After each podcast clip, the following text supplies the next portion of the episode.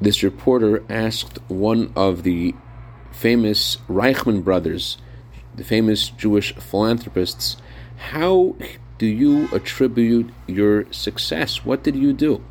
So he responded, it was 90% mazel and 10% intelligence.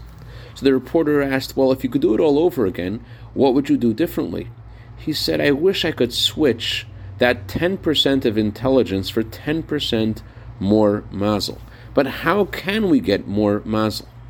Good morning. This week, the Torah tells us in chapter 14, verse 22, aser ta'aser, which means give 10% of your earnings to charity.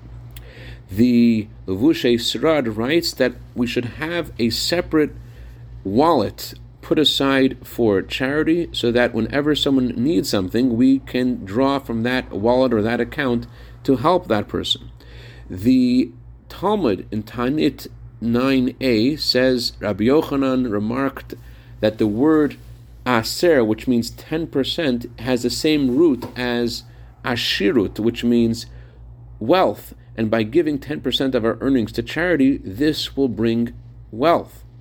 The Sar HaShalom of Belz pointed out that the word ta'aser, the word in the Torah, has four letters, and if you take 10% of the first letter, taf, each Hebrew letter has a numerical equivalent. So 10% of the 400 of Taf equals Mem.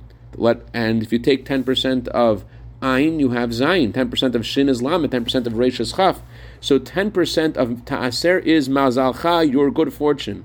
By giving 10%, you add to your good fortune. To dedicate our minute of Torah today to Menachem Mendel and Elona Krashunsky in honor of their brand new baby girl soldier in the army of Hashem. May she grow the Torah Chuppah Ma'asim Tovim.